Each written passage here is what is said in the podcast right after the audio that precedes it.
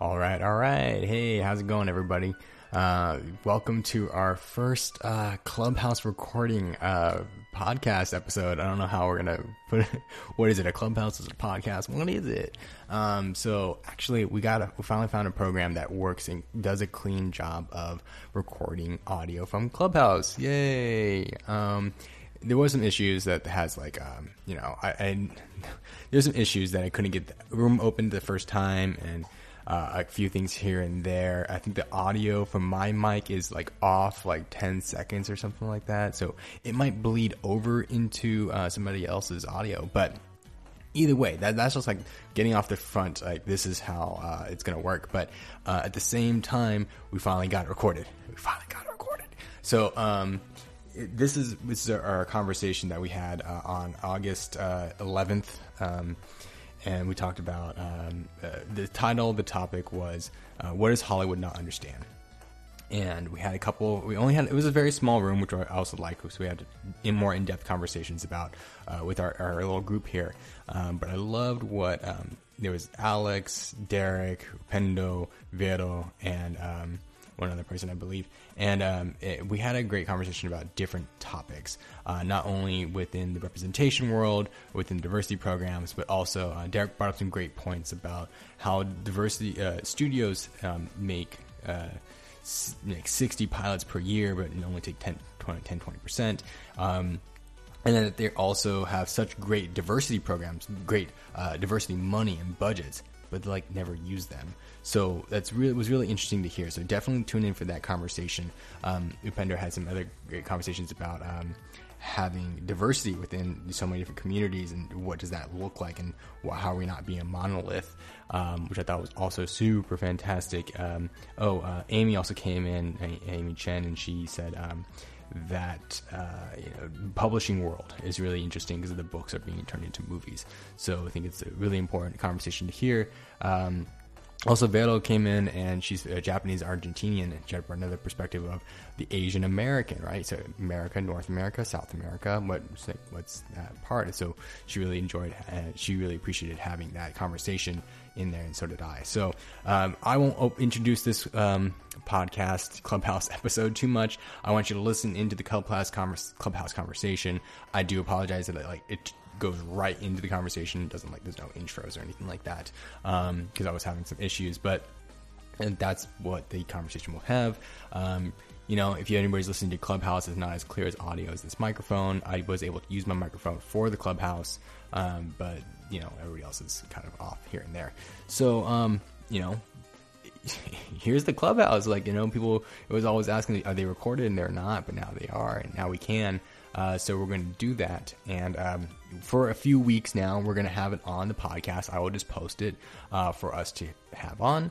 Um, we will then eventually moving on to a more premium platform. So you can, uh, unfortunately, I won't make them so much free. You know, it's something that you know kind of want to be there for. That's the whole part of the conversation. But we'll have a, a way to make that happen. So, anyways, thank you so much uh, for tuning into this clubhouse conversation. Um, you can you can find I'll have some show notes in there. We will eventually want to have like uh, transcripts and make things happen like that.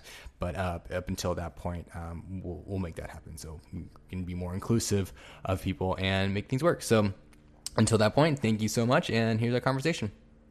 I'm going to reset the room. My name is David Masami Moria.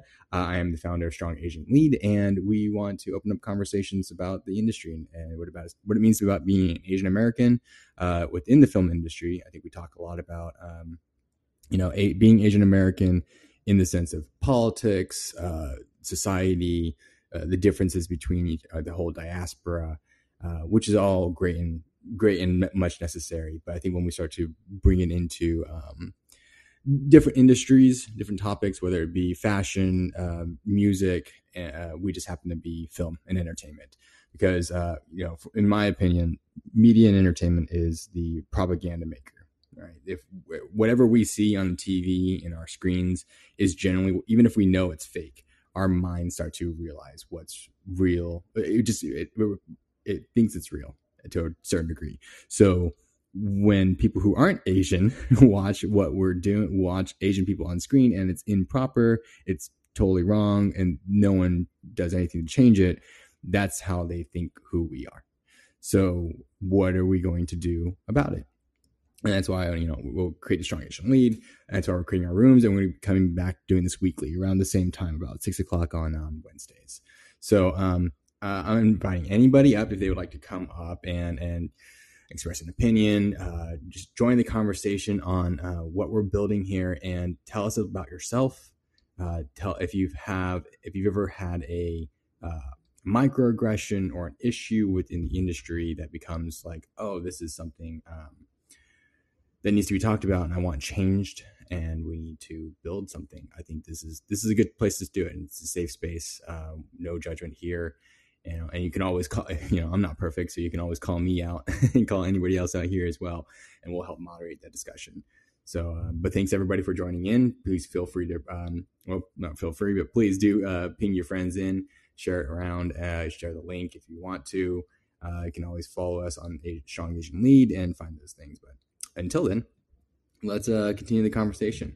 Um, but yeah, Alex, so tell us, you know, you you've been working in the industry for some time. You know this. You know, obviously there's an issue within the acting industry, especially for Asian men. Uh, all the issues that are coming up. What what doesn't Hollywood understand about either being Asian or being an Asian in entertainment? Uh, any opinions? Any thoughts? Um, yeah, I, I have a lot of things about about this uh, being an Asian. Yeah. um, well, so so I think um, one of the biggest things that that people or Hollywood doesn't understand is that you know just because somebody is Asian, um, it, it doesn't mean that you're a like a novelty. You know, like uh, in in in my opinion, my my whole goal is to become, you know, a, a regular lead actor in a um, multi-ethnically diverse sort of cast and have it not even be a question. Kind of like the way that The Flash does it, or any of the CW shows. They're really good at sort of um, normalizing people's sexual orientation or their um, or their ethnicity and stuff like that. And so it not necessarily just having a, a, an Asian centric cast like Crazy Rich Asians or like Always Be My Maybe, which I think that, that those movies are fantastic. They're really well done. They're incredible. But, um, you know, I think, um, Hollywood needs to have m- uh, more inclusiveness in a, in a, a, a, diverse cast without it being a question, if that makes sense, you know? Um, some of the other gripes that I have, I guess, in this industry, um, things that I faced on set, I was doing a Jack in the Box commercial back in February. And one of the makeup artists, and I'm sure that everyone in this room has, has gotten this question. She leads off with, so where are you from? And I think you guys know where this is going. Oh, well, you know, I was born in New York, raised in California, um, and, uh, you know, lived in Texas for a while. No, but like, where are your people from? And that just like, that really triggered me. Uh, because and then and then when I told her that I was half Korean, half Filipino, she goes, "Oh, I made gochujang the other day. Do you eat gochujang?" And I was like, "I don't know. I mean, I made penne pasta the other day. Do you eat penne pasta?" You know, like it's such a an odd sort of question to ask, especially on set, and it's not even something that I had thought about. Like my my ethnicity wasn't something that I had thought about until somebody had brought it up. Um, me being a working actor. I don't know. I'm, i guess I'm kind of. Oh no, super valid. I think that's, I you know I haven't heard that one yet, and I think that's that's a real thing because I think people want to be kind and like try to relate, but they're they're relating with right. things that are um you know that they wouldn't no one else would ask them to relate to. You know, I wouldn't ask them, "Do you eat French fries?" Yeah. right. Exactly. I mean, I know it's like you know a universal thing, but um, you know, gochujang, like sure, sure we do, and maybe I don't, you know, all the time. But at the same time, why is that the thing you right. relate to in a way that you want to feel comfortable? Yeah. Um, instead of maybe asking a little more like, hey, you know, I don't know enough about Korean or Filipino um, uh, culture a little bit. Is there, you know, what I don't know, just tell me, tell me about your family, you know I think that I think that would be even not not necessarily that needs to happen either, but uh, at the same time, it's less uh, trivial. I think to a certain degree. Yeah. Yeah, yeah. exactly. Um, I guess, and you know, the other thing growing up in, as as an Asian guy and and wanting to get into entertainment, it's that I always saw, you know, growing up, we, we always saw the any anytime there's an Asian guy in a um, in a movie, was always because they were doing martial arts or they were doing kung fu or they were um, being the nerdy IT tech guy, which I've been cast for both things. Um, and that is something that I also really, really want to break the the um, sort of pattern of being cast as those stereotypical roles. Like we're more than that. And so when I started modeling, it was because I wanted people to see us for, you know, just being people and not necessarily for being these stereotypes. Um, and I, have had some mild success doing what I've doing what I've done, and there's still a lot more to a lot more to do. And my whole goal in doing all of this is to just, you know, put the proof in the in the pudding and let my work speak for itself and change things that way.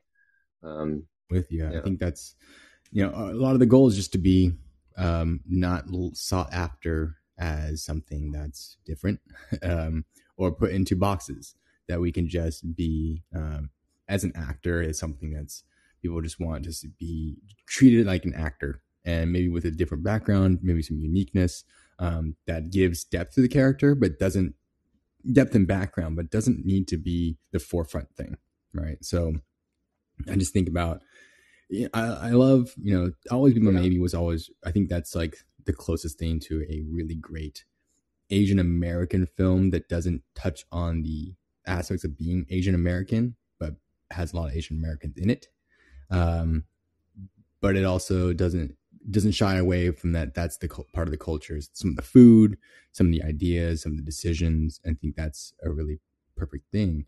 But when it comes to something like um, Crazy Rich Asians, which you know is fine, formulaic, and whatever, I don't bother with formula.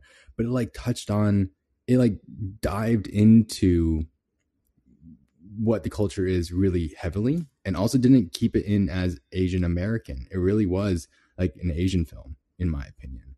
Um, you know, uh, Asian Americans as actors. I think that's another topic of discussion too. Is like what makes an Asian American film. Something like um, uh, what was that movie that came out recently? It was like uh, Wish, not Wish Dragon. Wish Dragon was great. Um, there was another animated movie where all there's a lot of the actors were Asian American, but the storyline was set in China, in a, you know, fictional China, and I think that becomes like a way of, uh, I don't know, does it Asian American? Does it does it mean Asian American when it's speaking spoken in English? I think is that what it makes it. So um, I don't know. There's very interesting topics of being what makes an Asian American film and what stereotypes are we going to break here? Um, even if we're not aiming to break them, what does it mean to mm, be I don't know, just different than than what a stereotype is. Just be a human. Be the person that they want to be. Be a three dimensional character that has not even perfect. I don't want perfect characters because perfect characters are boring as fuck. I want flawed characters, real characters that make terrible decisions and try to make up for them. Right. I think yesterday, uh, a couple days ago, I watched um, like I think uh, one it's like one day oh, to, I'll, I'll, find the film in a minute. It was that um, the film that they made about the uh, the white woman and the Asian man who get married, but he gets sick, and you know, uh, and they have it's like based on a true story. Um, I loved it. I think it was a good film, but it was too perfect. He was too perfect. The characters were too perfect, um, and just became like, well, that, yeah, that was no, a Hallmark film, right? Um, Sorry, I don't remember if it was exactly Hallmark, but it's definitely Hallmark like. Right? You know, it's definitely that style of like you know love story, romance is just romance. Okay. It's not supposed to be anything crazy. But I love, but I also love that it it wasn't. um I did like that it wasn't you know based on he he wasn't Asian, right?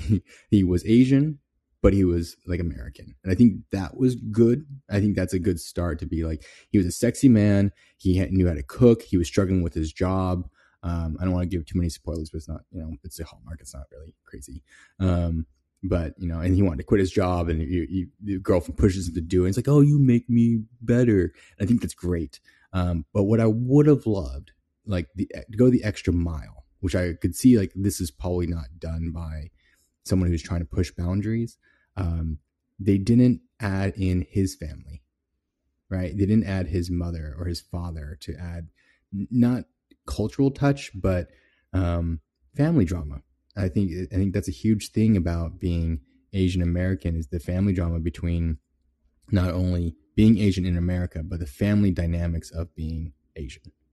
And this film it just kind of just glossed over. It was all about him, his white girlfriend, and his you know mainly his white other friends. So, which was you know and color. It was a diverse cast. It was pretty great. Um, but I just you know it didn't touch on being Asian.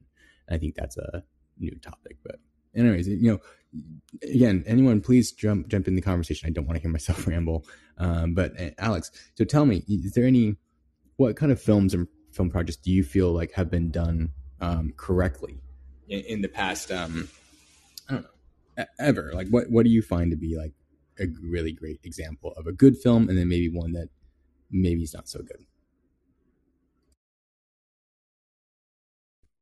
Uh, is this as far as uh, representing? Let's try. Just try an Asian cast or, or Asian story. You know, I think this, stay on topic here of uh, what's what's what we're trying to change. Um, so I think the thing about what I think that part of it is that we don't see great Asian films, but a lot of times we just don't see them because they don't hit mainstream. They don't get distributed um, in the right way, so that we never hear about them. Like there's movies like Double Happiness, which is an a- Asian Canadian film with Sandra Oh, but I've never heard of it until someone pointed it out. So right, and there's so many great yeah, films I've that I've just never heard of that. Either. You have to like go look for, um, but sometimes they're there. So if, have you seen anything recently you want to share with us? And like, oh, this was a really great example.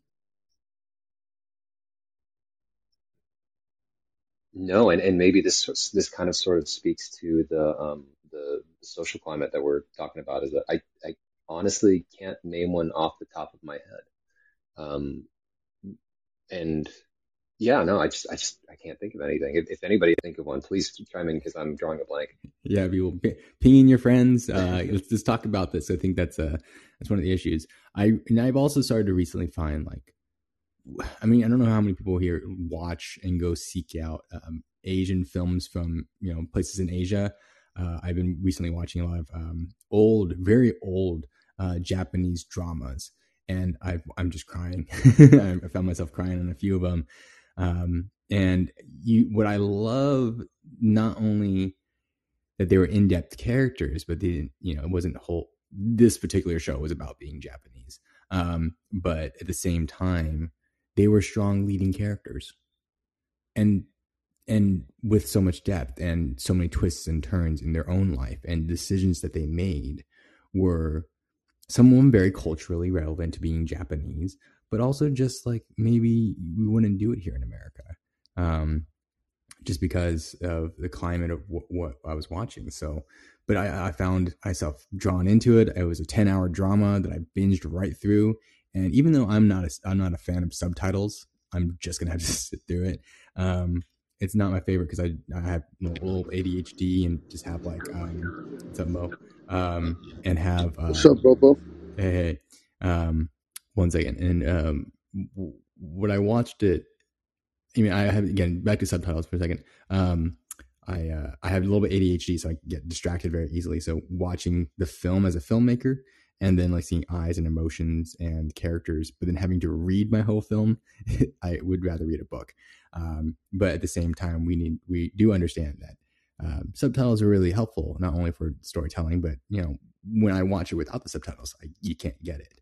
Um, you don't get the context of what they're doing. You can see what maybe what they're doing, grab from it, but the the in depth of emotion and the decisions they make and what the characters are focused on. It's not about themselves all the time. It's something. It's always. It's sometimes always about the other person. Um, and I think that's a really big difference as well. Is that in Asian films uh, from Asia and Asian cultures, it's about the collective good rather than the individual. And I think that's something that we do see in our culture a lot too. Yeah, that's that's fantastic. Um, I, you know, as far as movies with strong Asian leads, I can only think of ones from you know that, that I've seen that are from Asia, like uh, The Man from Nowhere, or Um, there was one of my favorites is Fighter in the Wind, um, which is also a Korean. It's a Korean Japanese one, I, I believe. So, um, but yeah, other than that, I just it's I can't think of one here where there's one strong Asian male lead that I, I can call like a really good movie. I just I just don't know of them, and I think maybe that speaks to the problem that we're facing.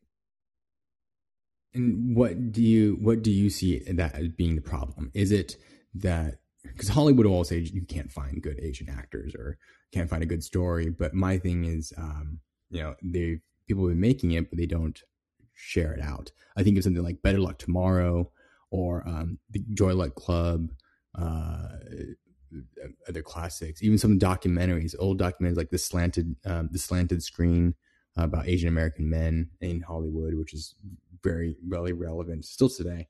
Um, you know, even but even have like a I don't know. There's just there is so much. But my my thing, um, before we get to my thing, what what what do you, Alex? What do you think could be the um, the change that needs to be made? It, it, obviously, we want to build that table. We, we need the executives. We need you know representation in all these different places.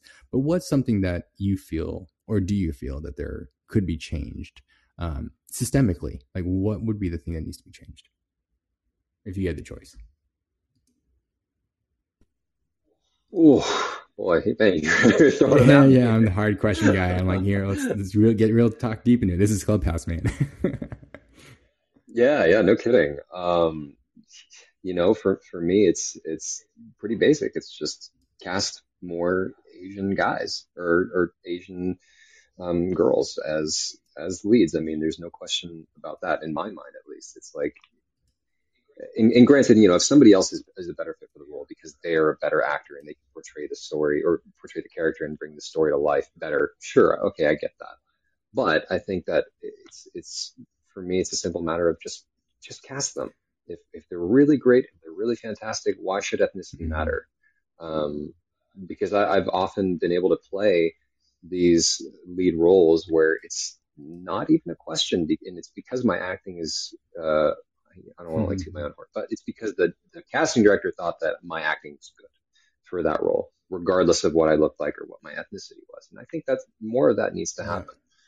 Um, and the reason the reason why I said earlier why I couldn't think of anything, uh, any of those movies, um, is because I can't, I, I really can't think of any blockbusters that are well known with the Asian with Asian leads. Of course, you know, like Joy Luck Club, I thought that was fantastic. I totally forgot about that movie. But the ones that, the other ones that you were listing, I just, I have never heard of before.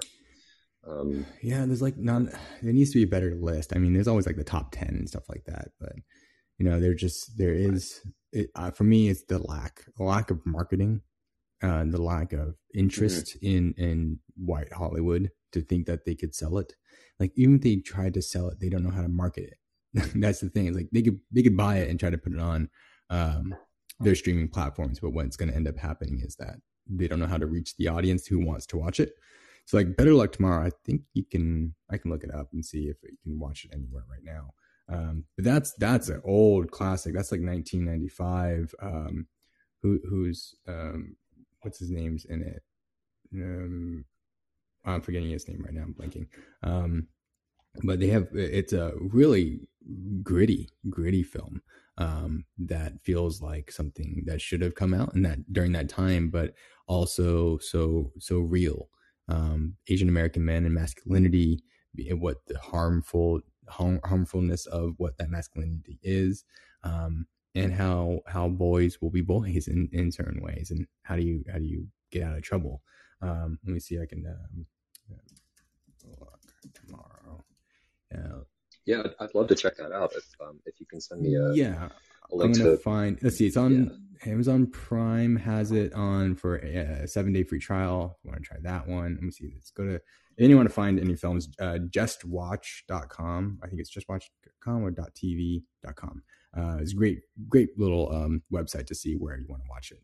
Uh, it's only on. It's on most of the platforms. You have to pay like two or three bucks um, to find them. I mean, you can find them in different other areas too if you want. Um, but that's something that's a definitely an old classic. That's uh, oh Justin Chan is in it, um, and directed by Justin Lin. Like this is one of his first films, if not his first film. Um, so it's all the stuff that we have to go back into the archives to find. Um, and we need to find more people who are finding these, making sure that they're getting watched. Um, I find old old things all the time um, that just like why haven't I seen this one or um, no one's ever talked about that. And I think the problem, a part of the problem is um, again back to marketing and selling, but just like finding where the interest is. I don't know something something in it. Um, we, for example, like I, or, or if you, if anyone's ever listened to um, a grain of sand, which is the soundtrack from not a soundtrack, it's a it's an album by a lot of uh, one of the first Asian American self-proclaimed Asian American bands uh, back in the 60s and 70s. Um, you can listen to it on Spotify. Uh, it's a Grain of Sand. One of the one of my favorite songs, a classic song, is called um, "We Are the Children." And with um, let me see if I can find. Uh, I might even be able to play it. We could play it here too. Um, I don't know if I can post it on my podcast, um, but we can definitely check it out and listen. Um, but one of the things about it is that they talk about, you know, here's some of the titles: Yellow Pearl, um, not Peril, Pearl, right? We are the children. So, uh, somos asiáticos, which which is translated, uh, we are the we are Asians. Uh, imperialism is another wor- word for hunger. Free the Land and War of the Flea. Um, it's a very classic album by uh, Chris uh, Kando Iijima, uh, Nobuko Miyamoto, and Charlie Chin. And uh, what I thought was funny is I want to see Nobuko's been doing music for a long time. Like she's still doing music today. She, I think she came out with a music video about climate change like this year, uh, which is fantastic. Um, but I looked up Chris could uh, Kando Iijima, and he did another album with Charlie Chin afterwards. Um, this was the only album that they put out all together, and they put out another album. Um, uh, called, I think it was called Back to Back, and you can't find it anywhere. And and a part of it was that um, they you couldn't sell it. No one wanted to buy it. They made the album. You can find one song on YouTube. Um, you can buy a vinyl record of it um, but you can't really buy anything else. I think it looked on Amazon; it's like not available, and it's not on Spotify. It's one of those things like, wow, if you you listen to it, it's just like Asian dudes, you know, a little bit country, a little bit of old rock, like. But to, to see that like get lost to history is really that's not only surprising. Well, it's not non-surprising. It's that's what happens. All, I see it all the time, but it's mm, scary to think that that could have been lost to history and that we were never we we could never find it. Um, that kind of that kind of stuff scares me because I mean, if they're not going to put stuff out and share it and keep it keep it record, um, it's going to get lost. And I think that's something uh, that we need to start changing. Is like not only being um, diligent in our in our works and making great work, but making uh, preserving it and making sure it's uh, able to watch. Uh, I think I just saw um, and you know jump in and please again anybody raise their hand i you know don't need to keep talking to myself but um, i just saw summer of soul uh, there was a screening last night and what they said was that the there was a harlem it was called the harlem um, cultural concert the cultural festival back in 1969 the same year woodstock was and there was over 300000 people i think that's what they said uh, who came it was in middle harlem in in new york around the same time as um, Woodstock, and it was so beautiful. And so many people came out. Ray Charles, um, uh, uh, Nina Simone, like all these classic people came out, and it was just so beautiful to watch um, this concert. You know, and, and it kept saying like, "There's just so a sea of black people." Like, I love this feeling that they all came out to witness and be here, and they recorded it. Like General Mills and um, uh, some coffee company, the old coffee company, I forgot which one it was. Um, they all sponsored it and they had like 12 cameras and they recorded it all. And then it got lost. No one would buy it for 40 years, 50 years. How, how many years? It's been 69, like 50 years, right? It's just stuck, uh, stuck in a basement forever and we didn't get to watch it. No one wanted to buy a, a, a five year series on it. Everybody wanted to post up video and footage from Woodstock. And it wasn't until this year that they put out this movie that they said, we need to watch this. And it was just so visceral to see all this footage, color footage from this event and all this music that was there. And it was just like that could have been lost to history if no one had recorded it or no one had preserved it. That stuff can get ruined because it's analog uh, and just lost. So I think it's just something to think about when we're creating these things and looking into our past, into what was done. Because I know, I know for a fact that um, this uh, this um, the Grain of Sand crew, um, the band, they had a concert, and I saw people out there, and they've done many concerts, but I know I've seen pictures. I'm like, where is that concert footage? Somebody has that concert footage, and I want to find it because I know it's there. So yeah, that's that's that's wild. Yeah. That, I mean, no, I'm no, sorry. Please, uh. I, yeah, no, I, th- I think that's that's wild that that this stuff. I mean, quality, really awesome, entertaining, um, you know, stuff. Media is getting lost, and I don't I don't know what the key is in order to make it more mainstream. You know, and I think um, that therein begs the question: How do we do that for our culture in in media as Asians? you know, not just not just as guys, but you know, as all of us. Um, what's what's the key? How do we make ourselves mainstream and viral without being fetishized? You know, because I can't tell you time and time again how many people wanted to date me because oh I was simply an Asian guy, not because they saw me as being a human being. You know, they were like, "Oh, cool, you're you're Korean. Guess what? I love BTS. We should go out." And it's like that. Is that really all that you see?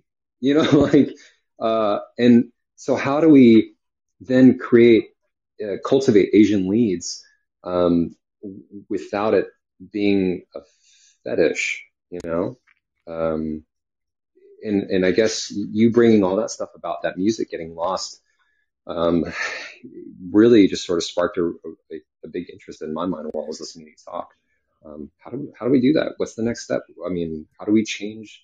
And the, the big thing for me growing up was I never like I grew up with that. I never saw myself as being manly.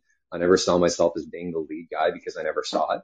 Um, and so what's what's the key? How do we do that? How do we make that cultural shift to where that's not even a question? Where um, you know we can be cast regularly as the leads and be seen as sexy. You know, it's like um, Steve Harvey once was asked a question where it was like, oh, uh, or I forget what what he said, but he said that basically Asian guys aren't attractive or they'll never be as attractive as, as white guys.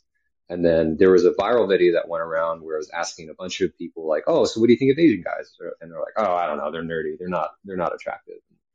Um, that's always been such a big part of my story in entertainment that I'm trying to change that, and I don't know how to make that cultural shift or how how to make things go viral or how to make you know capture that interest. Um, if, if anybody has any insights, hmm. I'm, I'm, at a loss. Yeah, I think that's that's kind of the key here, right? Is that it's um, you know, there's there is no one answer, right? There's no uh, going viral is right. um that can always can be planned, but then it's like, okay, what is that? What's that going to be? It, you know, BTS is going viral, great for them. I don't listen to them. No, no offense to them. It's just that's not my style. Um, I don't listen to a lot of music. Um, but also just like you know, does that become fetishized? Um, I, I would like to see, you know, less the fetishization for sure.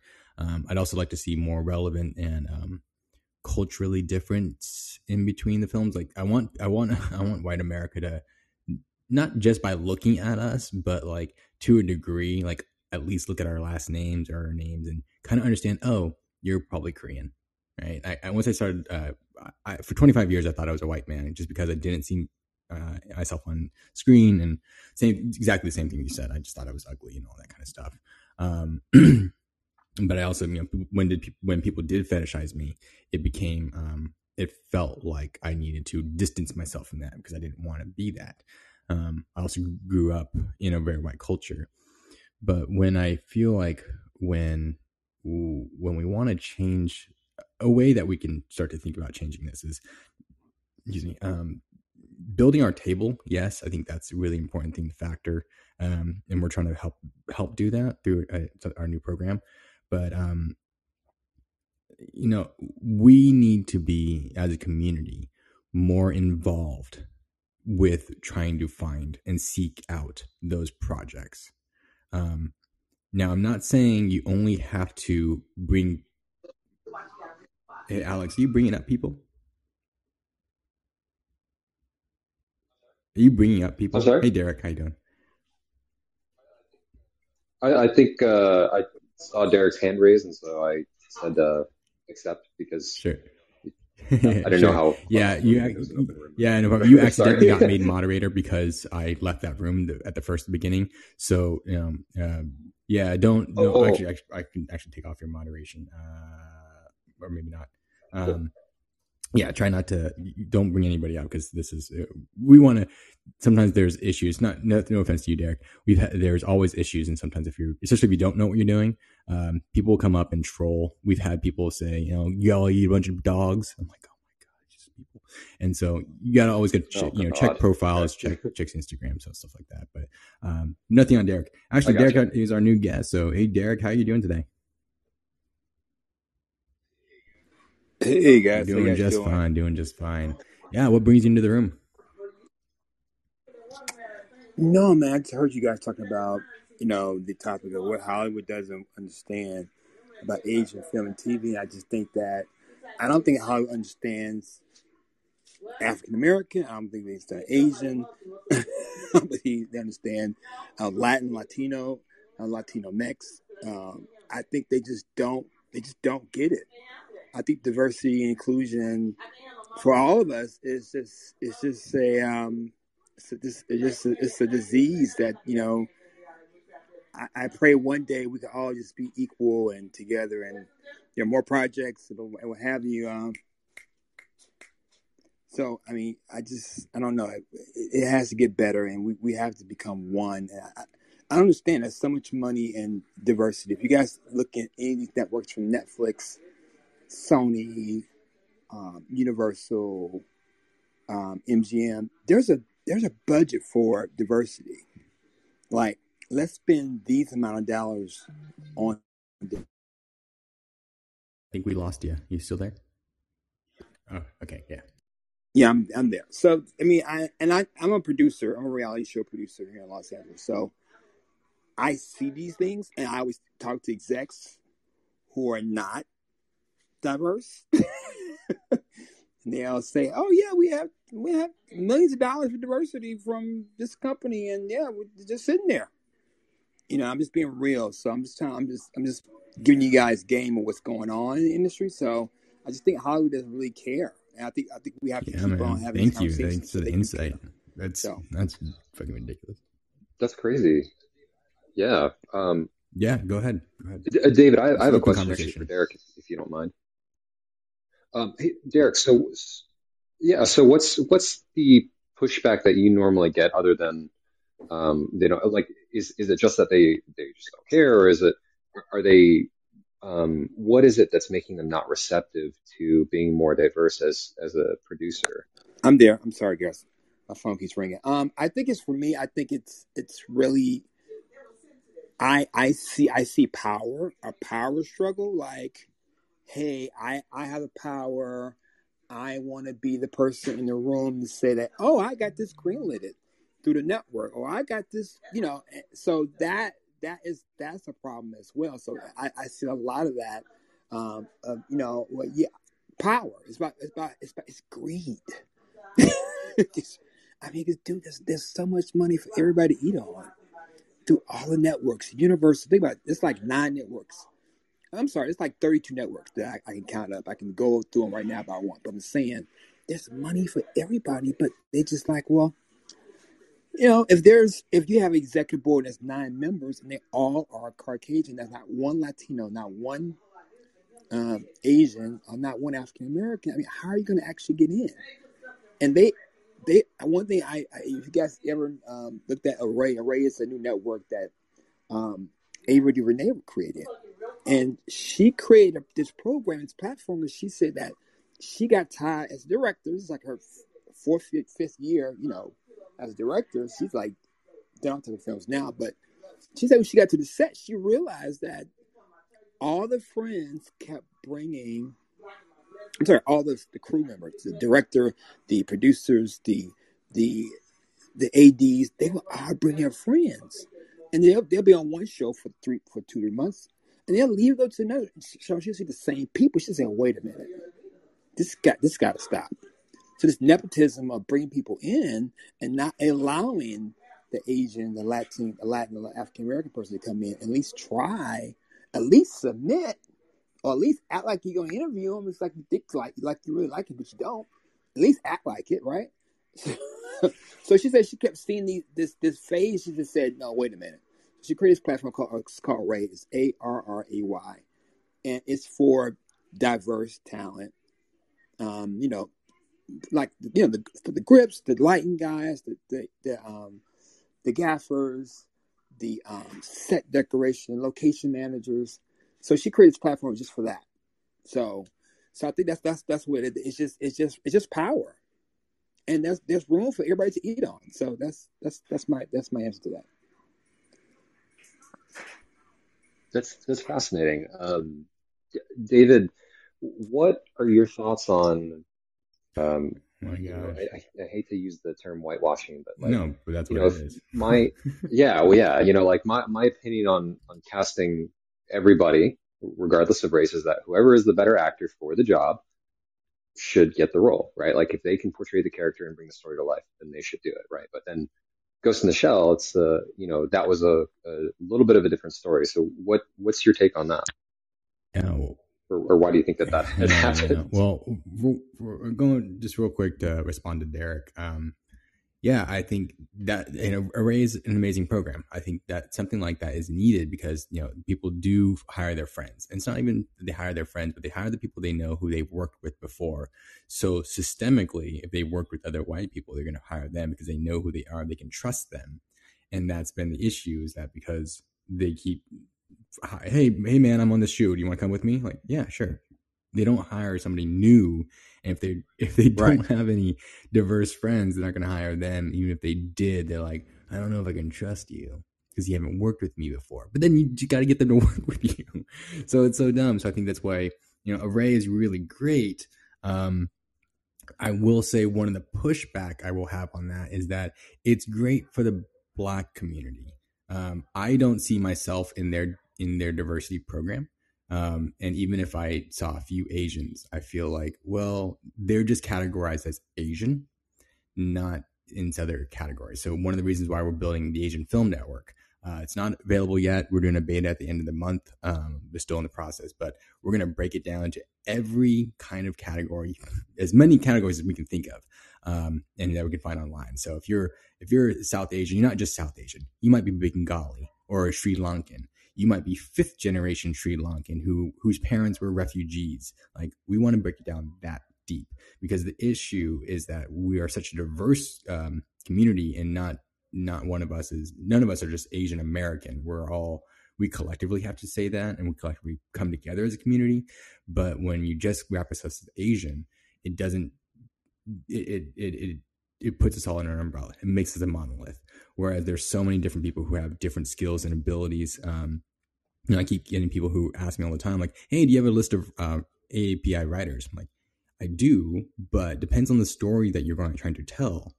depends on what who you want to have." So, like, Disney just put out a casting call for um, Chang Dunk. Like, you wouldn't necessarily want to put someone who's Vietnamese on a Chinese show.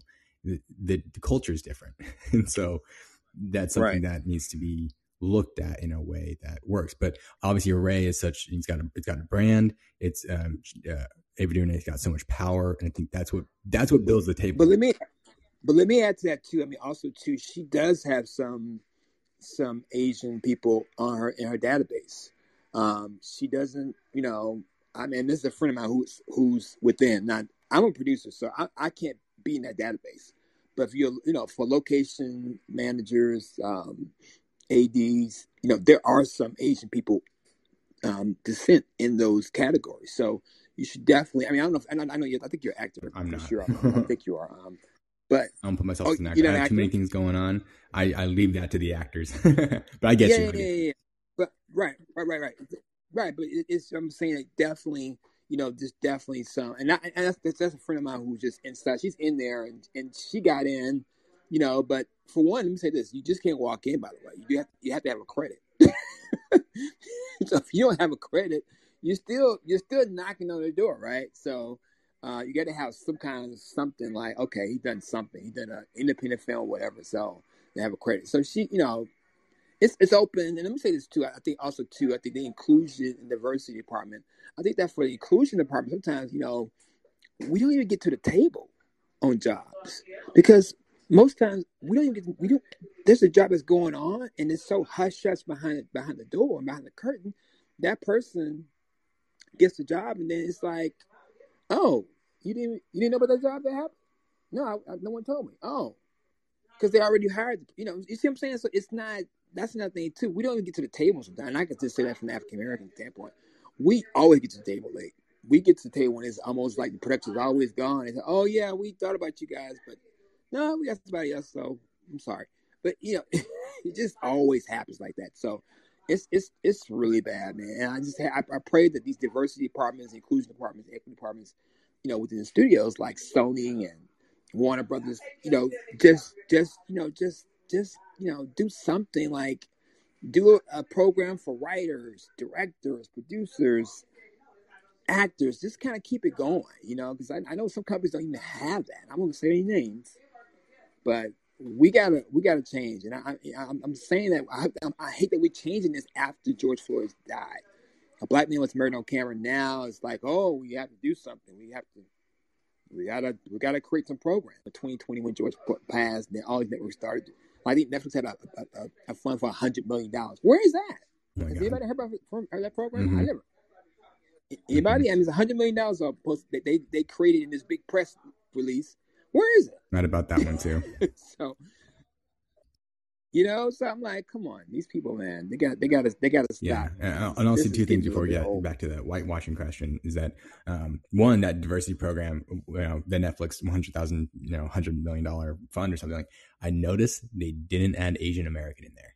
And I was like, why? and and one of the one of the reasons why we have strong one of the reasons why we have strong Asian lead Wow. is because Netflix has strong black lead, strong brown lead, strong LGBTQ lead, strong trans lead, strong. Um, uh, I think there's another uh, strong, strong female lead. They didn't have the Asians, and I'm like, what the fuck? so you know, we stole it. Yeah, yeah. Dude, seriously? Let me add to that. One of the presidents, and it's just, you know, I shouldn't really saying this, but it's just what it is because it's the truth. Mhm. But the president of Netflix is married to a black woman. By the way, this is be, by the way, if you, no one noticed, this is being recorded. So if you need to not tone things down, it's fine. But uh, you know, okay. Oh, it's it's all good. I mean, it, it, it's it's it's it's public. I mean, you know, he's he's he's, married, and he's he's a white guy, by the way. He's married to a black woman, so you know, it's just what it is. So, you know, but um, hey, I mean, you're right. There should be more programs. They should be, they should create a program because you know these are a lot of markets. These guys make a lot of money out of the Spanish market, a lot of money out, out the Indian market, a lot of money out the black market. These are it's a lot of money out there that Netflix is picking up. They just they just they just built this new this new theater uh, um, auditorium um, off of Hollywood. I mean, I think not, um, Sunset and like Vine, I believe. Did they you guys see that? build that, or is that the one that? they bought? Was that AMC who bought the ArcLight? They built one. No, they Oh, they shit. built it. Mm. They built it's behind the art. what? Fucked up. It's dude, you, and nobody and no one knows about it because I was driving by like you know during the pandemic about three months ago. I said, "Wow, this building is going up pretty quick. This is going to be a nice apartment complex." Wow.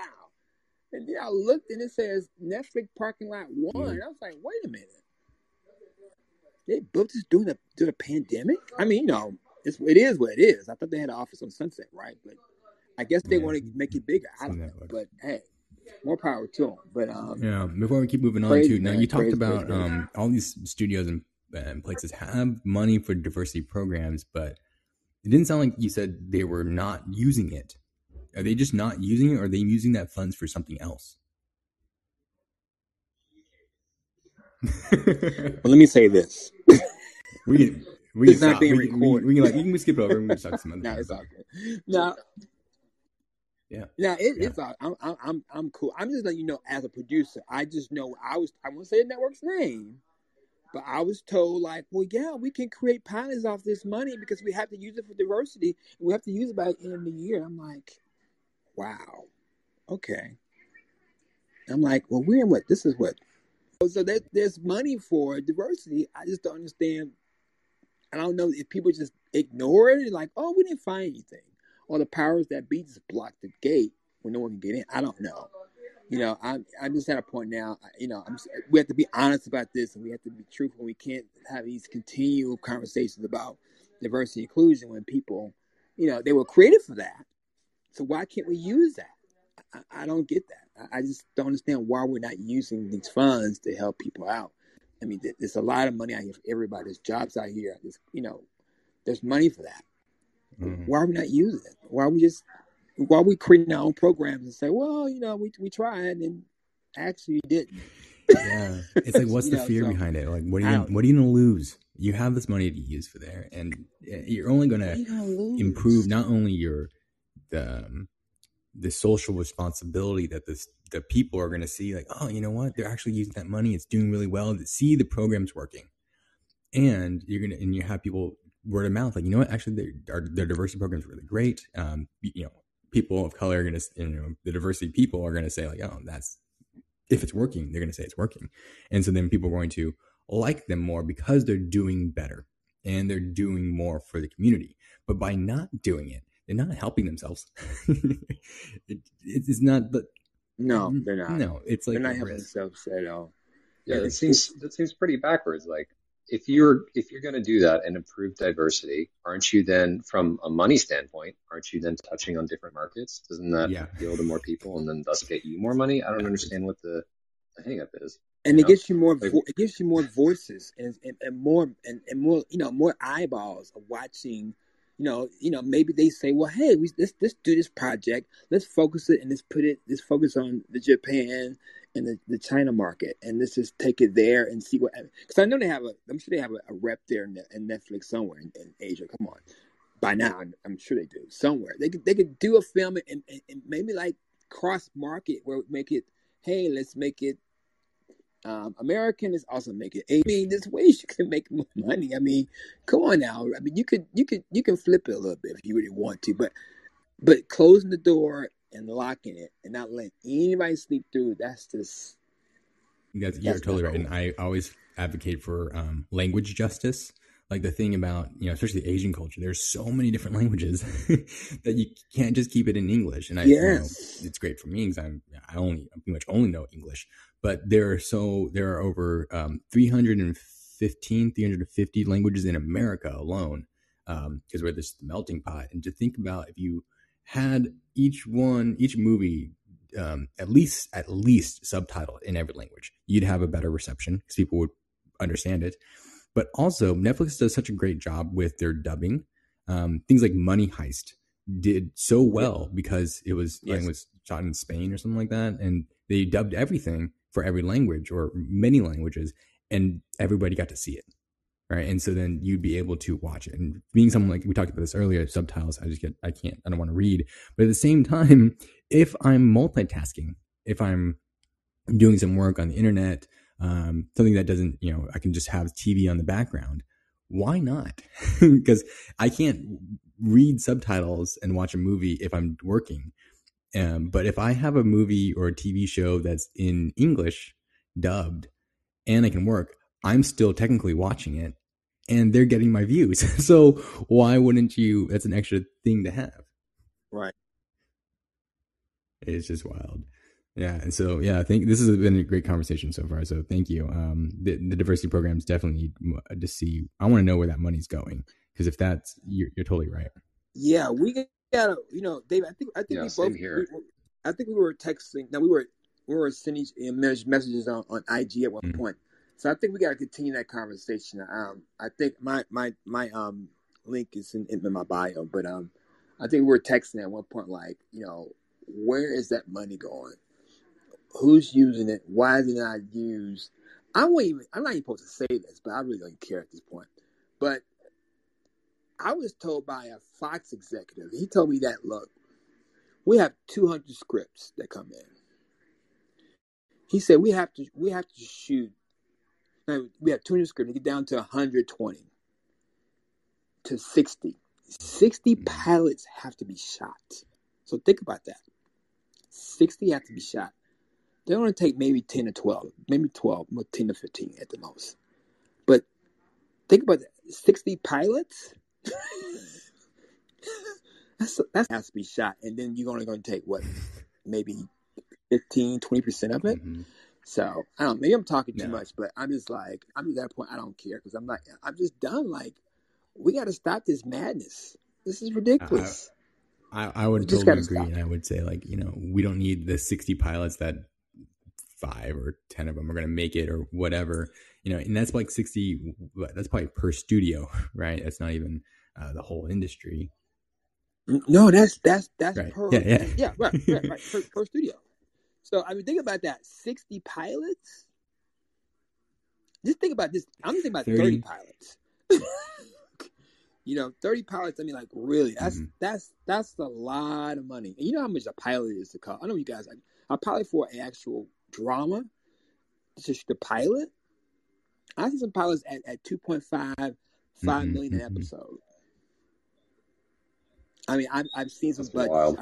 So just imagine that 30 to 40 times that has to be spent. And then, oh, we're going to. and they don't even. It's crazy. They might take some of those. They might even not air them, right? All that kind of stuff. It's just like it's just throwing away money, and Just throw, and you could be using it for diversity programs, for diversity shows. Like just hire some new stuff. Right. There's like there's so many different ways you can use money. Money is ridiculous. well, that's well, that's one thing you do when when when shows get canceled and you see a show from out of the blue. That's a mid-season replacement. So when shows get Mm. canceled, you're like, wow, I never heard any prep from this show. This show just came out of the blue. What happened? They shot it, and they had they had to say, well, this is it. We're gonna just we're gonna just keep it going. We got two episodes already. The pilot and episode two. We'll keep it going. We'll get in production tomorrow. That's what happened. So I mean, it's it's crazy, but you know, there's so much money just just spent. And, and think about it, it's not really their money; it's the advertisers' money. hmm it's the Mhm. Coca Colas, the the Pepsis. We give them. Oh, here's forty million dollars for our, for our our ad- advertisement for the for this season. oh, we need sixty million from from Tide. I mean, you know, it's just I get you. it's, it's bad, but anyway. That's that's so wild, and I'm I'm really glad that you, you came up to speak and um are you know brought up the budget for diversity and the fact that it's it's barely being used. So and and at the end of the day, and I have to go and have dinner soon. Um, but at the end of the day, it does beg the question: Why is there a disconnect? Why isn't it being used? What is the key here? Is it that we need to create our own you know, movies with strong Asian leads that then garner interest in having Asians as leads in those movies, like create a, a, a mainstream sort of push or what? I mean, I, I just, that really does beg the question in my mind. Why is it not, why is it not being used? If there is that budget for it, you know, other, other than greed, how do we garner the interest from the public? Because you know, I, I'm, I'm a former finance guy before I did acting full time. I, I was working in finance for seven years, but, um, you know, it, it does beg the question, how do we get everyone from social media to our, I don't know, whatever, how do we get the social push towards Asian leads? Because we can affect the financial markets, we can create crypto, we can affect GameStop. We can do this too. How do we do it? That's, that's what I am sort of wondering at the end of this conversation. yeah. I, want to know. Well, money. Where's that money being moved towards? Where and what could be most spent on? Right. My thing is, oh, going back to like marketing is how does it get pushed out? Uh, I do know a buddy who's creating um, a new uh, streaming platform for Asian Americans. Uh, I think it's, I've seen I've seen the demo. I've seen this, some of the shows that he's got. Our podcast got picked up through them. That's why I know them. But I, no, I, No way. I, Can, I can you can't. share that information Yeah, they air? they did post that. cool, They posted a little no? thing and it didn't go so well. Oh, okay. I got The you. brand, the brand was totally off. Um, but the, but the the idea was perfect. The idea is perfect. Ah, okay. Okay. Um, Gotcha. It's just they just need some some work. Um, but yeah, it's uh, Yeah. it- what I love about it is what they're trying to build is, um, they had new new documentaries, uh, podcasts that are like I've never heard of them, but they're Asian and LGBTQ and all these different things of like all include super inclusive of different things. They had a um, a pilot about I don't even want to give it away. Um, but what I but I think that's that kind of thing is important because you know if if Netflix and, and HBO and all these places are not going to um, really take it by the hand and, and really push for these, we have to do it ourselves. And I think that's fine, and I think that's what we have to do. Um, it's not what we should have should have had to do. I don't know what should have any of us had to do um, as, as as diverse people, but at the same time, the by doing that, we're creating something that we're interested in, right? I even told him like this is something that I would be on every day, right? I forget Netflix, but Hulu. If this continued to put out new content all the time, this is what I would watch, and I think that's part of the thing that we can build as a um, as a community is like supporting that. And you don't have to I, again i'm i'm always for the person that you don't have to support just for the support. If you don't like it you don't like it. Like some people don't like you know didn't didn't like uh, house of ho or um the bling uh, bling empire stuff like that. I enjoyed bling empire. That was a lot of fun. Um but you know you can always be uh, critical about things. I really fucking hated mulan. Um the new one was terrible and they just did a terrible job. I did not i did not uh pay to watch it because i was just like this is this is no. They had all white creators making this it was a whole Uh, thing thought it was a- and Yeah, uh, thought it was a even just casting her was just uh, its own thing for China police. Um, and so, but like I, someone did tell me, like, well, you should pay for it because it puts them, it's putting the money into creating and showing Disney that uh, we want Asian films, and so they could do well. And I get it, but they're when you do it wrong, it's like you tell them you're putting money into the project, saying, hey, look, you did it well, so recreate that. And when you recreate that, you have to use the same people, which is going to be more white people. Like that's the problem. So it's like when we start to create our, for ourselves, we don't have these debacles that have issues with whitewashing and issues, um, but we can. What what we can do is build them, support them, uh, go watch them, promote them, you know, and then the money from the studios, they definitely need the marketing thing. Like they, that needs to be on billboards, commercials, really cut high high quality trailers.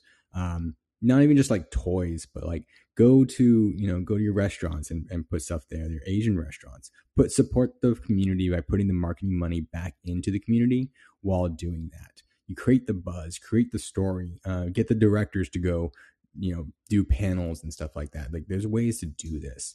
Um, it's like every other, it's like the other models of all the other rest of Hollywood. Um, but by them not having enough money to do it, like that's always that's always the issue. It comes down to the money, um, because you know putting together panels, putting together podcasts and marketing trails, all that costs money. And so, you know, one of the things I heard from another place, um, they had created a film. There's a famous, you know, generally it's a famous film that we most of us know.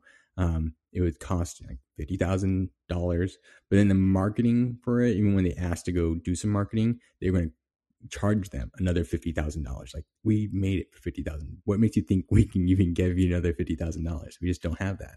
So that's a problem. And so with all the again, when we talked about earlier, is saying you know we there's so many films that we don't know about. The part of the issue is that they never had any marketing. They never had a studio push it out there and say, "Go watch this," or even even like make it available. Most of the stuff I actually look a lot. Um, I don't I haven't done it in a while, but when I went when we started Strong Asian Lead, we searched every um, streaming platform for Asian, Asian American, and Asian Dash American. And I remember Netflix only had one. It was I think it was the Bad Rap with uh, Awkwafina. And if you put in Asian American, you only you pretty much only got uh, K dramas, anime, um, other Asian films. I'm like, well, that's not Asian American. uh, I think the only good one that had it was maybe, I think it was Hulu that might have like three um, at the time, and, and that was like a whole year ago. So I would love to see where how it's grown since then. Um, I know Kanopy has a lot. I will say that, so I'll give them that. Um, but that's the thing is like they it's not showing out. But if you actually go to Amazon, um, I know they have the they're the biggest one because you can you know find a lot of films, but also I just feel like they have uh, a wider selection because you can pay for pay per streaming as well. You can't really rent on Netflix or anything like that. Um, but if you go if you look at Amazon's cat, uh, catalogs and look through all their films, a lot of the Asian American films or even the Asian films, you have to pay for them. And I think that's another part of the problem too. Like even um, uh, Yellow Rose by uh, Diane Paragas. Um, she has it on Amazon, but you have to pay for it. Now it's only four bucks or whatever, but you know, I don't know if it's just an Asian thing, but I was like, I don't want to pay four bucks. I already pay for all the streaming services. I should just watch some of those. It's technically kind of free. So it's like they need to just put them on the streaming platform because I would go watch that. Right, I would immediately go watch it because it's there, it's available, it's it's it doesn't cost any extra to me. I also tell this with a problem with uh, Disney Plus was that um, they've started to fix it recently. I don't know if they fixed it or what they saw, but um, most of their stuff was starting to become free or premium, right? And so their first film that they put on a premium was Mulan, and you had to pay thirty dollars to watch it, but once a week for whatever. That was ridiculous. And then they made right, and then they made That's Soul absurd. was free, and I'm like, okay and then they had another film that was Asian. I think it was Asian, and then he also had to pay for that. I forgot what it was now, but that made me mad. It was like you're making us pay more for Asian films, even in the Amazon.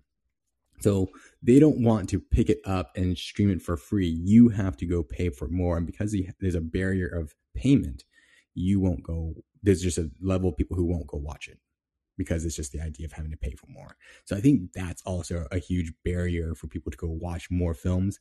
And because you can pay to put your film on Netflix doesn't mean anybody's going to watch it. So they're not going to put it up at the top. And if they're not going to pay to put it top or whatever, that's it's just the whole thing. Like I'm I'm glad Paper Tigers made it up. I think it's like a top five or something like that, which was great. But you know, I really only heard it through word of mouth. Right. I didn't see Netflix put any advertisements for it. Uh, I didn't see any headline banners, you know, when they play the, uh, the, the previews at the top. I didn't see anything like that. So that's an issue. Same with like Warrior on HBO Max. Most people didn't know about it. Like most people didn't know about it at all. It's Bruce Lee's storytelling. Bruce Lee's daughter, uh, an executive producer. Justin Lin's an executive producer. It was uh, on for two seasons on Cinemax again, who knows Cinemax? So like no one knew about that. I watched it when it came out and it was like fine, but I only had the seven day trial. I didn't want to pay for it. So I was like, no, I'll just watch it later. Um, but then HBO Max picked, picked it up and then it was going to be dropped. Like the third season wasn't going to be renewed and no one was doing any marketing behind it and nobody knew about it. Both seasons were up and nobody knew about it. And it's a fucking great series. And it's just like 1918 1880s, 1870s, Chinatown, San Francisco, badass martial arts, gang wars, and just a, a brilliant storyline, like and, and, including the uh, Chinese Exclusion Act. So why? Especially if it's Bruce Lee, like that's such an easy marketing tool.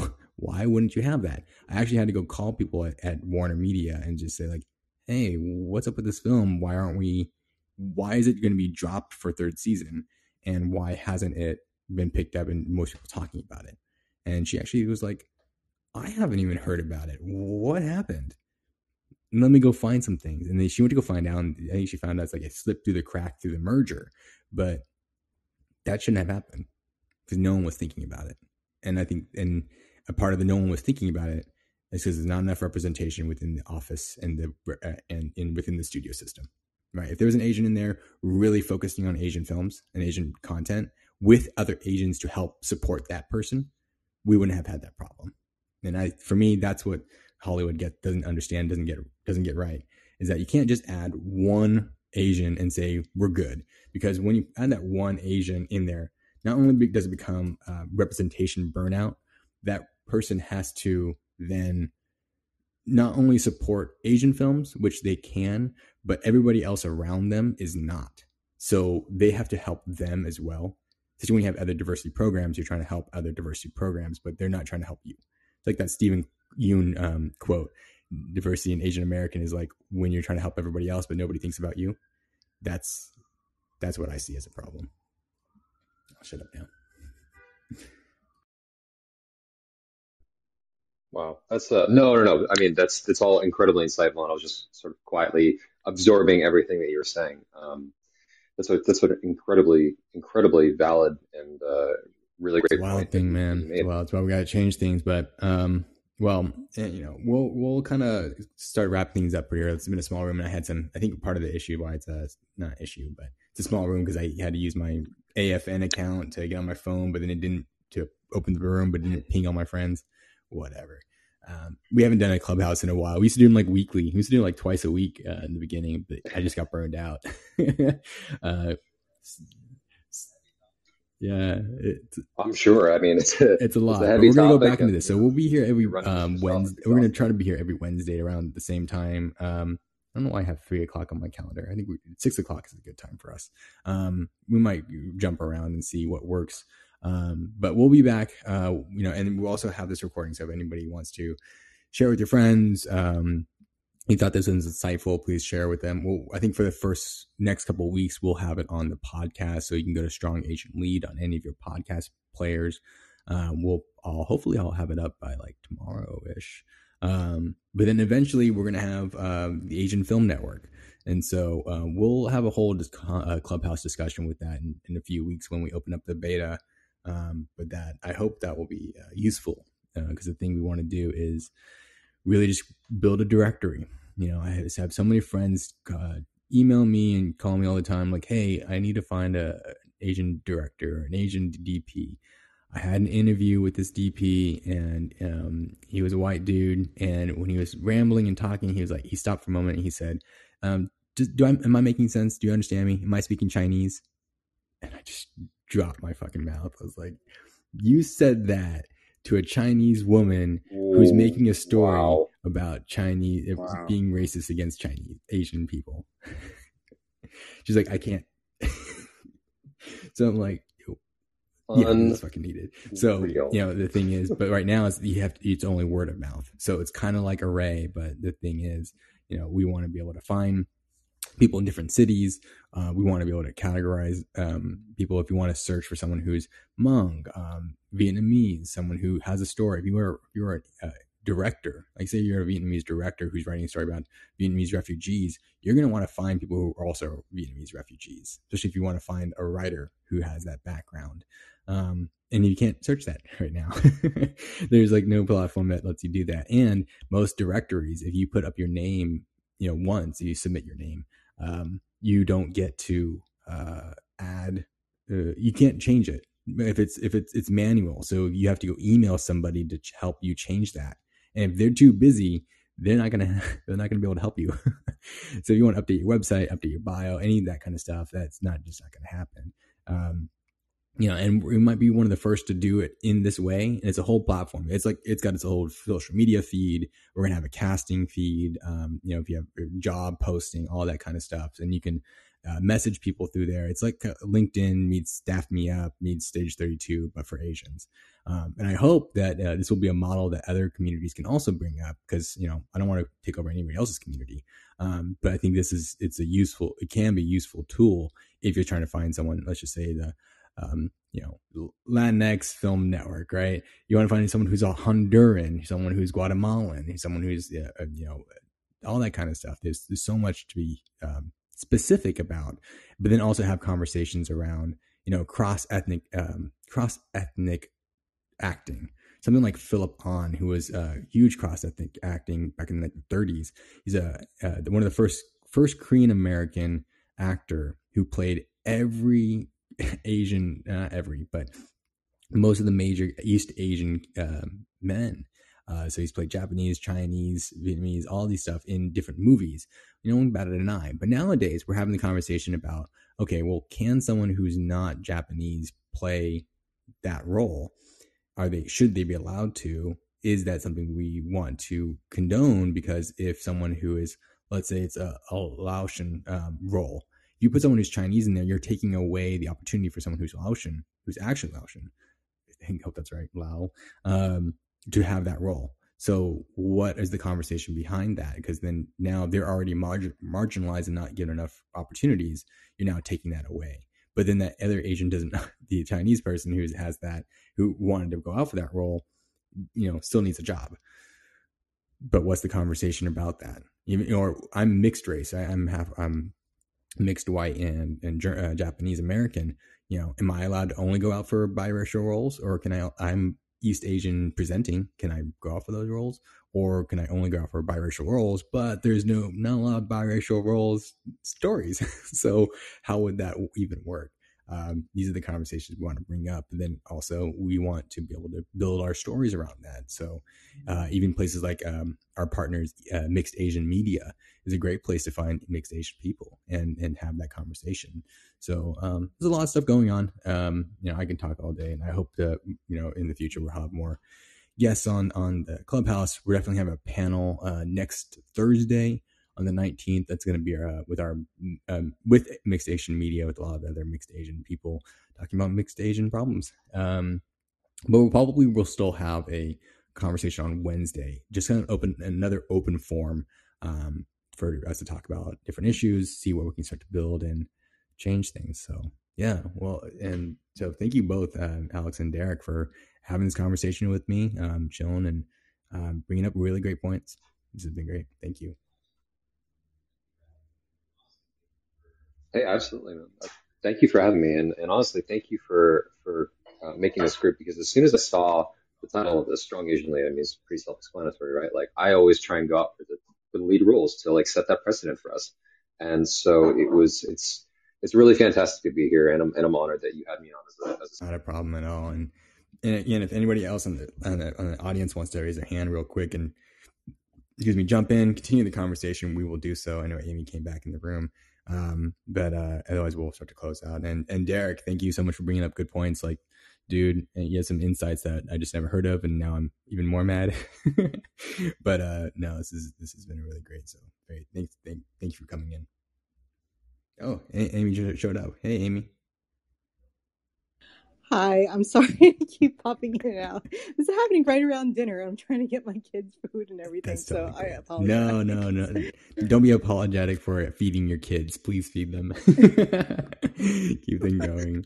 Um, well, yeah. Well, now you jumped up the stage. You know, you heard some of the conversation. Um, how would you like to add to the conversation or bring up a new topic? We'll keep the room open. I, I definitely, I'll close around eight o'clock, but uh, we're close early. But you know, let's keep it going. What, uh, what do you want to bring into the table today?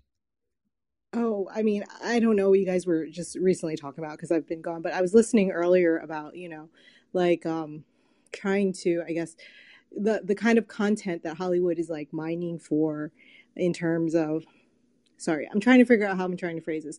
So, I I I'm in the publishing world, right? So what I have been hearing from like other um, AAPI writers is that in publishing, they are mining, like they are looking for more AAPI content in terms of books because if the book has a proven audience, then it's easier, obviously, to sell to Hollywood. So there are people who are. So I, I actually know of a couple of writers who have books that are coming out that the rights were already picked up by Netflix even before the books like came out. I don't know if I can actually even say who they are or what the books are, but it, it was very clear to me that there was that from the publisher's point of view, there is like a demand for API content. So I don't know. I guess I just want to say I feel like it's coming. The, the, roles are coming. No, I agree. I do think the roles are coming. Um, not only because you know, like you just said, that people want to pick up the books, and I think that's great. I think that's where it should start and can start. Um, I've definitely, I'm, I'm inspired and write from. Um, mm, I'm not trying to recreate the books, but there's a whole series of books that I'm I'm trying to I'm I'm building and basing them off of um, because there is a huge audience for these books and they keep coming out. So I'm like, okay, so someone's someone's missing something. Um, but I also have seen uh, if you go on IMDb Pro, if anyone's got the account, you know, Minor Feelings is being produced. Um, the the the not the stranger. I was keeping forgetting the name. Uh, the sympathizer. Um, there's uh, Interior Chinatown. Like there's a bunch of books. They're all based on books, and I think that's a great uh, point coming from. And I think that's another great thing to think about is that look for the writers, um, find people who are writing books and see what they're doing because books and books are really great places for inspiration. But that's when you have that background, like you just said, people want to build on that IP that's already there, especially if the the book is already being um, it's not being self-published, but it's already being published by somebody else. It means they're being paid to write that book, which means somebody's backing them through money. And I think that's a great indication that we should build those stories. And because the stories being built, um, they easily adaptable into movies and television. So, you know, I do see those, the industry has changed even within the past year, uh, because I've seen what's coming up and even just, you know, just watching how people are, some of it seems, um, mm, responsive and, uh, not predatory, just like, uh, I'm forgetting words today. It's been a long day. Um, just self, just fake. Um, but some of it's real, and I think that's the change that we're trying to see because we want more films. We're asking for them. We're demanding them, and we're not going to let it slide. So we never got back to that whitewashing question here, but you know, we don't want to see that happen anymore. Mm, we're not going to really stand for it. Uh, I think even Scarlett Johansson um, doing Ghost in Shell was one thing. I think the reason why they did that is to get the overseas market because like Japan didn't care. They actually really wanted Scarlett Johansson. Like she's beautiful and all that stuff. And that's what, that's their ideals. But that ideal was put on them because of white colonialism. Whereas here, when we're talking, when we talk about Asian American representation and um, colonizing our stories, basically, um, we are we just can't stand it anymore because that's not only taking away stories from us, but um, the people who are representing them aren't going to add anything more. Um, and something that you know publishing and books do, it goes into more depth about what these characters are thinking about, right? Because we're not just thinking about what's on the on the screen because we can't always see what they're thinking, but in books we can.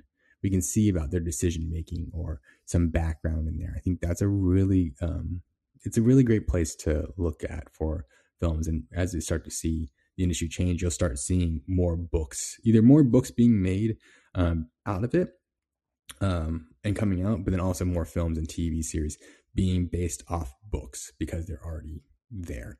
The content's already there. And I think that's really good point.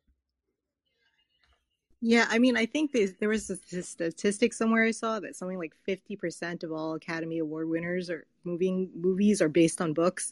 So, I mean, it makes sense to me because if you're building a property on a book, like the you already have an existing fan base, like you know that there's a fan base, right?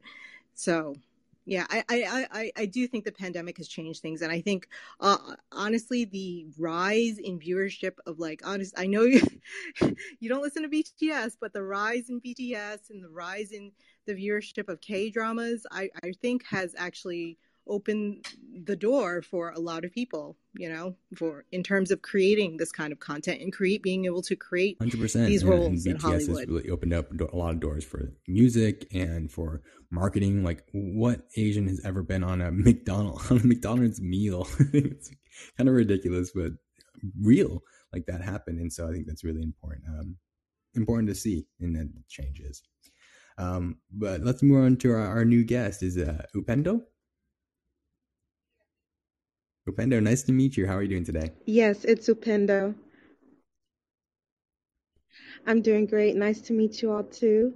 And I've really enjoyed the different things I've heard in the room. And I guess one thing I'd like to say is that I've noticed that, okay, Netflix has, I mean, Netflix has a lot of, I would say, like Asian content earlier on about how even this idea of what is Asian is kind of seen as a monolith. And I can relate to that to a certain degree because when people talk about, oh, this is an African movie, they're not thinking, oh, Africa has thousands of languages and over 50 countries. So those were some of the things that came to mind as you were talking about even the diversity within Asia, like let's say South Asia, East Asia, and everything else. So I guess I just wanted to say that my hope is that as more awareness is raised about the diversity within um, Asia, Asian, the Asian American community and Pacific Islander community, my hope is also that the storylines will carry that level of diversity because I think sometimes they the media likes to reserve certain roles and say, okay, this is our idea of an Asian American man or our idea of an Asian American woman and things of that sort. And I just, I find that problematic. And I work with um, a lot of young students. They're like teenagers, and we talk about this stuff sometimes. And it's amazing how, you know, they see it so clearly and they don't like it, but they don't always know what to do. But as an English teacher, I, I like to encourage them to be proud of their identity and to use their voices to share their stories because as y'all were saying earlier on that could turn into a book and then the books can drive the movies the, that is way more balanced than what we see out there. So that's just a little of what i wanted to share. Thank you. You for sharing. Like yeah i think that's it's it's so relevant and so necessary. Um yeah our our all communities all communities are diverse in, in so many different ways, and not only uh, culturally, but uh, every in every identity. You know, people who are uh, maybe Native American who are also disabled in, in certain ways, or, LGBTQ or two spirited. You know, there's so many different ways that um, the whole world is just so um, in depth, and every person is different. So why would anybody think that you know it's okay to say this is what we think of these people? And this is how we want to portray them in a storyline because that's not fair. That's like that's just like here's the zoo. This is what a tiger looks like, and this is how a tiger acts. But like that's not what a tiger does. It doesn't sit around and do stuff. He go chase, he go chases and has a family, and you know, and and makes decisions. Uh, not just go around in a in a cage and this is you know given dead rabbits.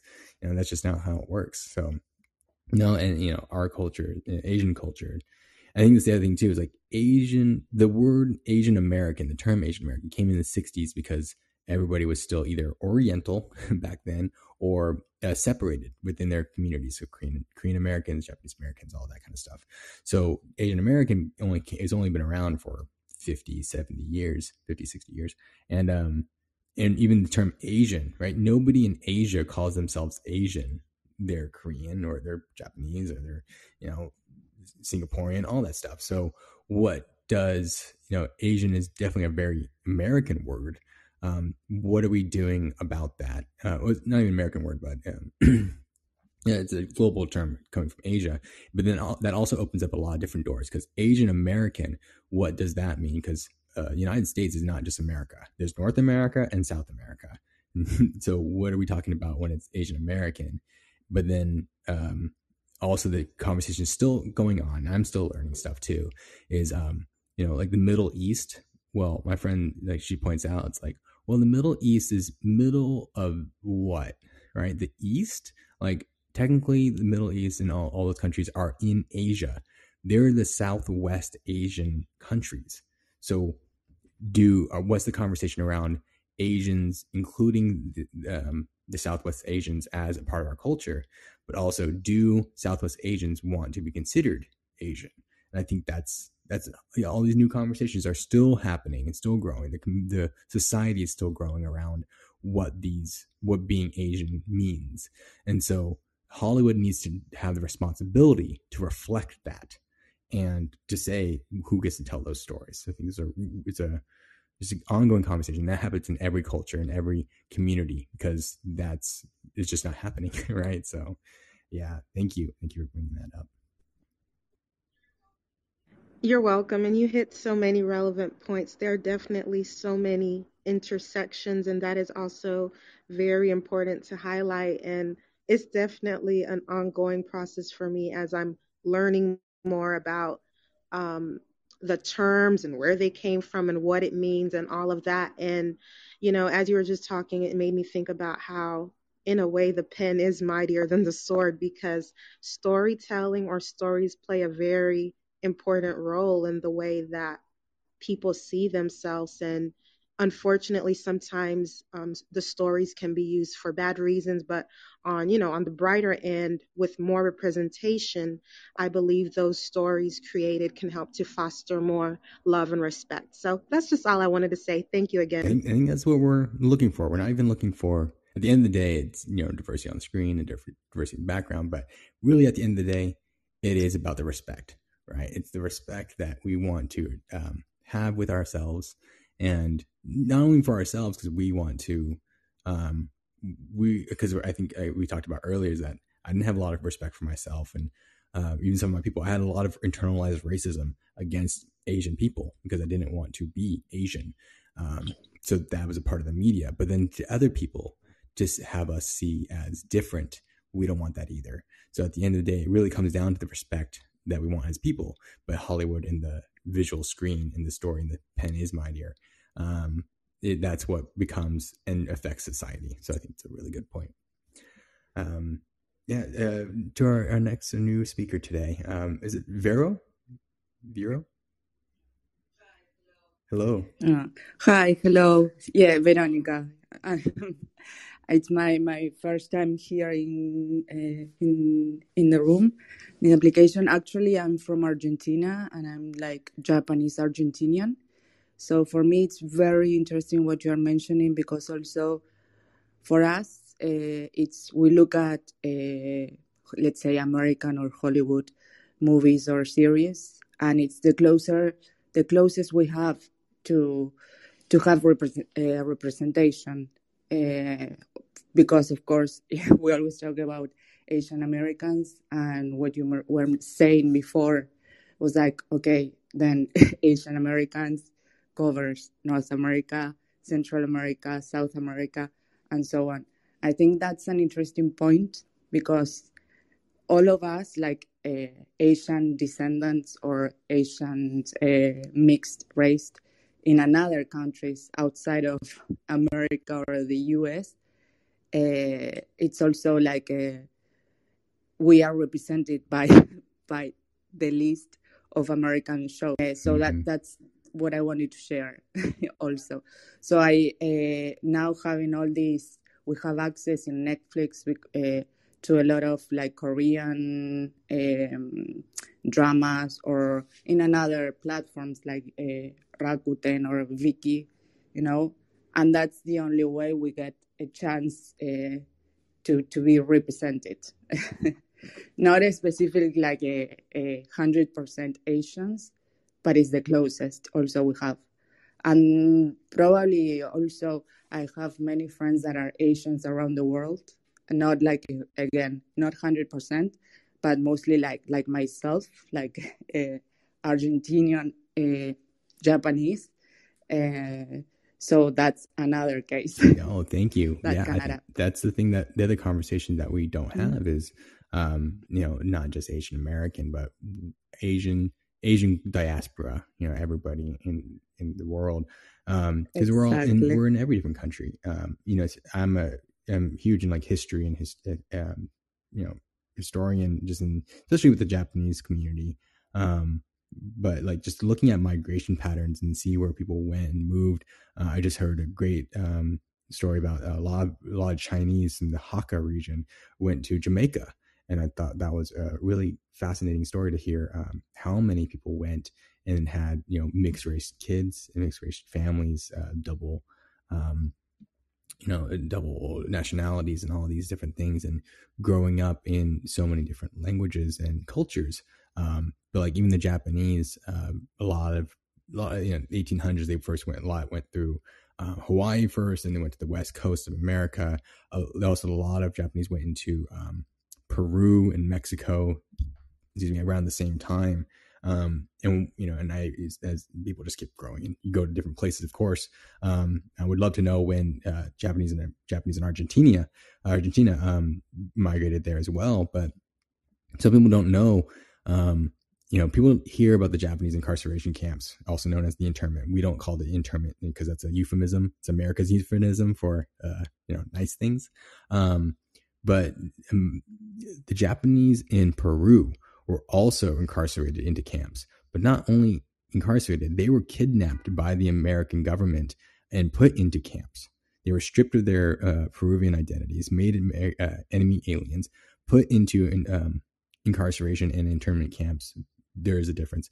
Um, in America, and then when the war was ended, they were not allowed to be back in Peru, and they were not American citizens. So it was a whole debacle, and they ended up having uh, America eventually gave them citizenship to stay there because they took them. They didn't want to go back to Japan. It's like that's not their hometown, home home country. I'd never been there, so they couldn't just deport them there. So it was such a debacle. But to, to hear something like that it just makes me think about how much history we don't know and how many countries and places that Asian people are in that have history there and what happened because you know other places were also racist. Like it just, it's just that's a global thing. It's colorism, you know. Even Japan has its own colors. Mm-hmm. So, um, mm-hmm. yeah, I think we need more stories like and like yours. If you're if you're a writer and a storyteller yourself, Vero, um, these are the stories we need to hear, and I think that's really important. So, thank you for coming up and, and sharing. It's been fantastic. No, thank you. Well, uh, I think we're going to close out pretty soon. If anyone else has, wants to raise their hand and bring people in, that's great. If anyone else on the stage still wants to continue the conversation with something, I'm down to keep it open for another 20 minutes or so. But uh, otherwise, uh, I'd love to wrap it up. And with anybody, anybody has any last words um, and just any any other last thoughts, please uh, share them. So um, we'll go back to Derek. Derek, do you have any uh, parting thoughts with us?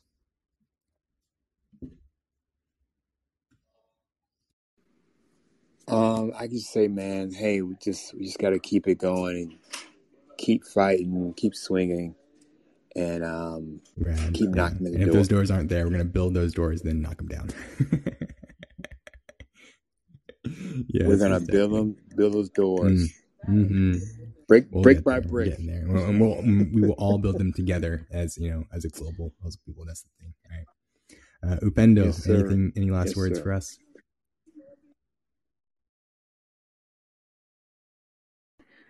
So I guess what I'll say is there is a Chinese quote that I bet most of you have heard of it, but it just came to mind. Uh, a journey of a thousand miles begins with one step. So that's what I'd like to end with as I think about this conversation and what is in the works. Um, I choose to look at it in the most positive light um, as I reflect on that. I haven't heard that quote in Thank a long you. time. Thank you for that reminder. It's really good.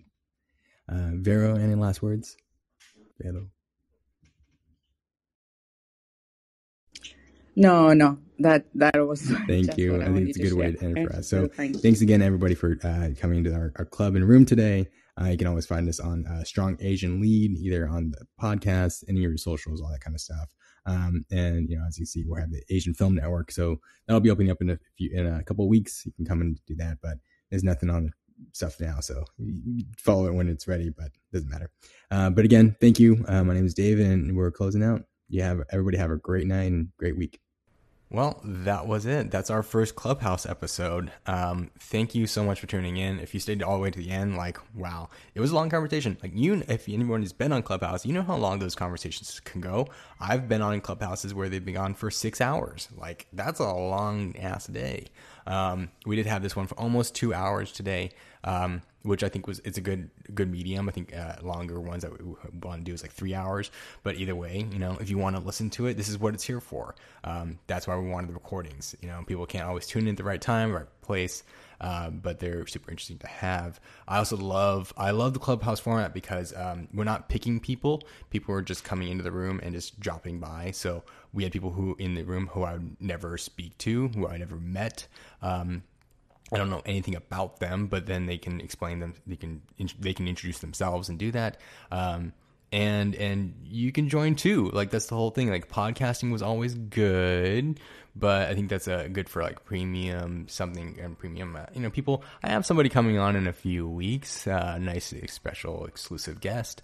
Um, and I'm really excited for that conversation. But he also can't do Clubhouse because he's only got like 40 minutes. So um, we're gonna. I think that's what the podcast will become. Is like, um, you know, if there are anybody celebrities and people who want to who don't have a lot of time will become podcast episodes. But uh, when we have more time, when people have more time and more availability, they'll be able to um, take longer longer rooms, uh, take Q and A's, all that kind of stuff. So we're gonna play with this format. Um, I'm excited. I'm, it makes me a little bit more excited for Clubhouse now that we can record it and that's not just leaving it go. That people can you can't listen to it unless you're there, but now we can. So I think that's um, really dope, really helpful. So uh, until then, uh, thank you so much again for listening.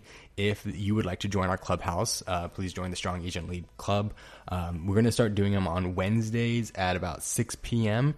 Um, we might move it to 3 p.m. Um, for, to help with the East Coast folks.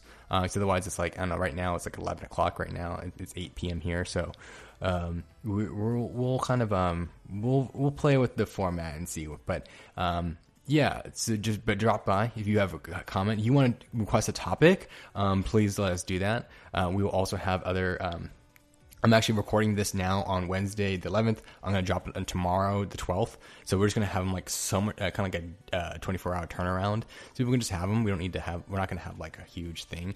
Um, but yeah, if if you have an idea, I uh, want to talk about next week on the 19th, we're gonna have a clubhouse. Um, for Mixed Asian Media and uh, Mixed Asian Folk with Ryan Alexander Holmes uh, and Alex Chester Blank, and we'll have other people join us as well uh, to have a, a, great conversation about being mixed. Um, but we will also have other conversations about other parts of the diaspora. So, you know, if you feel like you're not being included and being inclusive of those things, it's not that we're not being inclusive, is that we can only do one at just generally one thing at a time. Um, the conversation is not going to all happen at once. We can't. It's literally impossible to do that.